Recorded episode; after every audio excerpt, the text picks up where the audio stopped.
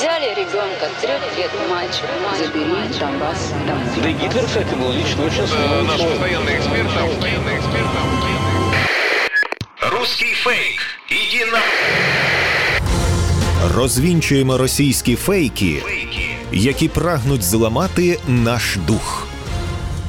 З експертом детектора медіа Вадимом Міським на українському радіо. Вітаю! З вами Вадим Міський, і ми починаємо розбирати на атоми чергову порцію ворожої брехні і відправляти її у слід за російським кораблем.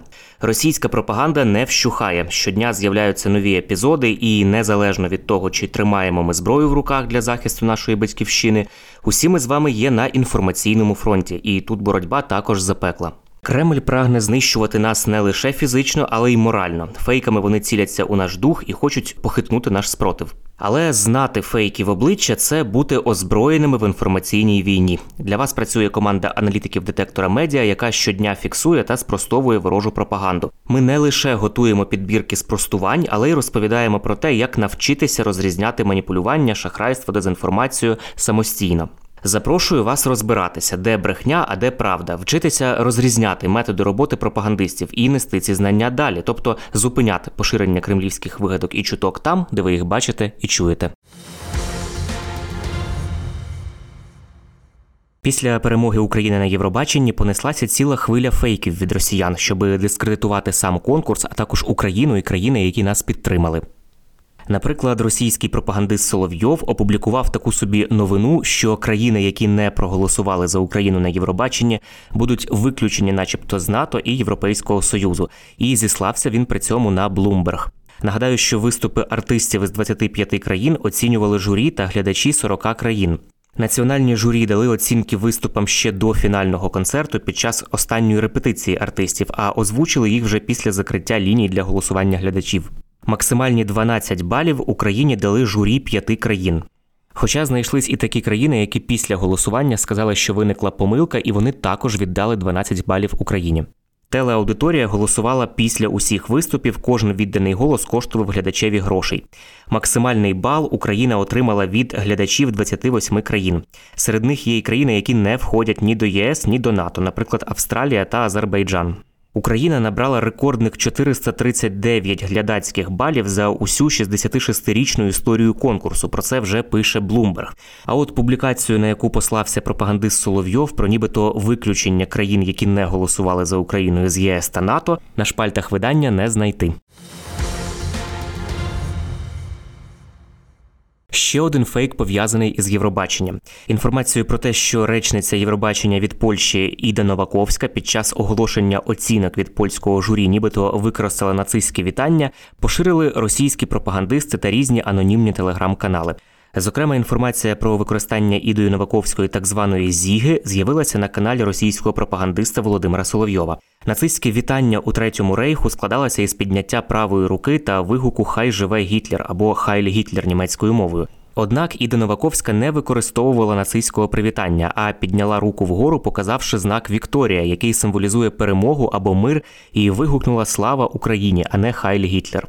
У ведучої також була прикріплена до одягу жовто-блакитна стрічка, дозвіл на використання якої речниці та речники Євробачення попередньо узгоджували з оргкомітетом конкурсу. Проте російським пропагандистам, і, зокрема Соловйову, вигідно укотре нагадати своїй аудиторії, що в Україні, начебто, є нацисти, а відповідно і нацистами є ті країни, які підтримують Україну. Від фейків про Євробачення ми переходимо до фейків, які стосуються російсько-української війни. У соцмережах поширюють фейковий указ Зеленського, який нібито примушує жінок підтримувати будь-якими засобами та силами дух чоловіків, які стримують військову агресію в Україні. Цей указ нібито постановляє усім жінкам, які проживають на території України, поступатися будь-яким принципам, вступати у близькість і задовольняти різні потреби чоловіків, які стримують військову агресію в Україні. Попри абсурдність формулювань, документ містить ряд грубих помилок у тексті, пише StopFake. У заголовку написано інтересів держи замість інтересів держави. Слово незалежно має писатися разом. Посилаються також на поняття якоїсь офіційної подружньої зради, якого немає в українському сімейному кодексі та інших законах. У тексті також постійно порушуються правила пунктуації, наприклад, у деяких місцях пропущені коми. Це говорить про те, що документ не проходив перевірки юристів і літредактора, а отже, не міг стати офіційним указом. Як зазначає юрист Інституту масової інформації Роман Головенко, в офіційних указах президента України завжди має бути присутній номер, якого у цьому документі немає. Також дата указа, зазначена на документі, це 15 березня 2022 року, не відповідає даті закону України, на який він нібито посилається 18 березня 2022 року. Тобто виходить, що указ було підписано ще до набрання чинності законом. У документі також присутнє посилання на кримінальну відповідальність за невиконання указу президента, якої насправді не існує. Російські медіа пишуть, що влада Великої Британії, яка є, начебто, основним бенефіціаром довгого і руйнівного для України протистояння з Росією, буцімто має намір депортувати усіх біженців з України на схід Африки до Руанди. Така можливість пов'язана із новою політикою надання притулку, яка дозволяє депортувати біженців у колишні британські країни колонії, якою і є Руанда, пишуть пропагандисти. Інформація про те, що українських біженців, які прибули до Великої Британії, відправлять до Руанди, є маніпуляцією. Що ж відбувається насправді, з'ясував StopFake. У середині квітня Велика Британія і Руанда оприлюднили пілотну схему щодо так званої неприйнятності, згідно з якою Велика Британія може відправляти прохачів притулку, які прибувають до країни нелегально, до Руанди. Метою цих заходів є придушення маршрутів контрабанди через Ла-Манш, коли особа, яка шукає притулку за допомогою маломірних човнів, прагне потрапити в країну нелегально і наражаючи себе на небезпеку. У зв'язку із цим, 11 травня, Міністерство внутрішніх справ Великої Британії оприлюднило оновлену інструкцію із розгляду заяв про надання притулку відповідно до принципів неприйнятності. Згідно із цим, Велика Британія може вислати в Руанду осіб, які, шукаючи притулок, прибули Україну нелегально, не пройшли перевірку британської служби безпеки або здійснили непотрібні вторинні переміщення із тих країн, які вважаються безпечними. Таким людям може бути надано притулок або статус біженця у Руанді. Слід зазначити, що деякі правозахисники впевнені, що ця схема суперечить міжнародному праву і конвенції ООН про біженців, а також порушує британський закон про захист даних. У міністерстві внутрішніх справ Великої Британії повідомили, що згідно із цією інструкцією, біженці з України, які прибувають до Великої Британії через Республіку Ірландію без дозволу, можуть підпадати під принцип неприйнятності. З огляду на те, що Ірландія скасувала візовий режим для українців і має угоду про відкриті кордони з Великою Британією, біженці з України теоретично можуть потрапити з Республіки Ірландії до Північної Ірландії, яка є частиною Великої Британії, без перевірки Британської служби безпеки. Це порушення правил перетину кордону для осіб, які шукають притулку. У зв'язку з обговоренням у пресі питання, чи підпадають біженці з України під норму оновленої інструкції, міністр юстиції та боротьби з нелегальною міграцією Том Пурзглов заявив, що немає абсолютно ніяких причин, з яких будь-який українець повинен сідати в маленький човен і платити контрабандистам, щоб потрапити до Великої Британії. Міністр зазначив, що на сьогодні для біженців з України у Великій Британії діють два безпечних і законних маршрути, якими вони можуть в'їхати в країну.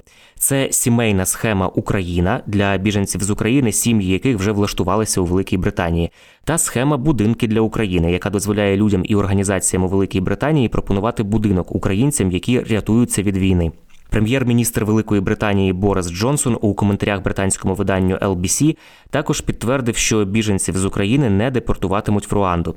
Він підкреслив, що обидві схеми для біженців з України, які діють на сьогодні, є неймовірно щедрими і не мають обмежень щодо кількості місць для українців, які шукають притулку у Великій Британії.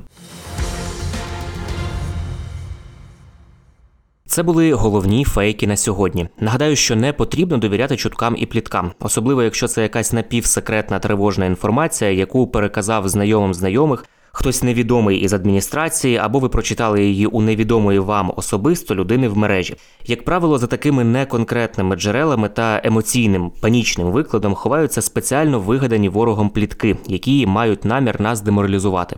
Це може бути також частина ворожих інформаційно-психологічних операцій. Є офіційні джерела, і тільки їм ми довіряємо у час війни.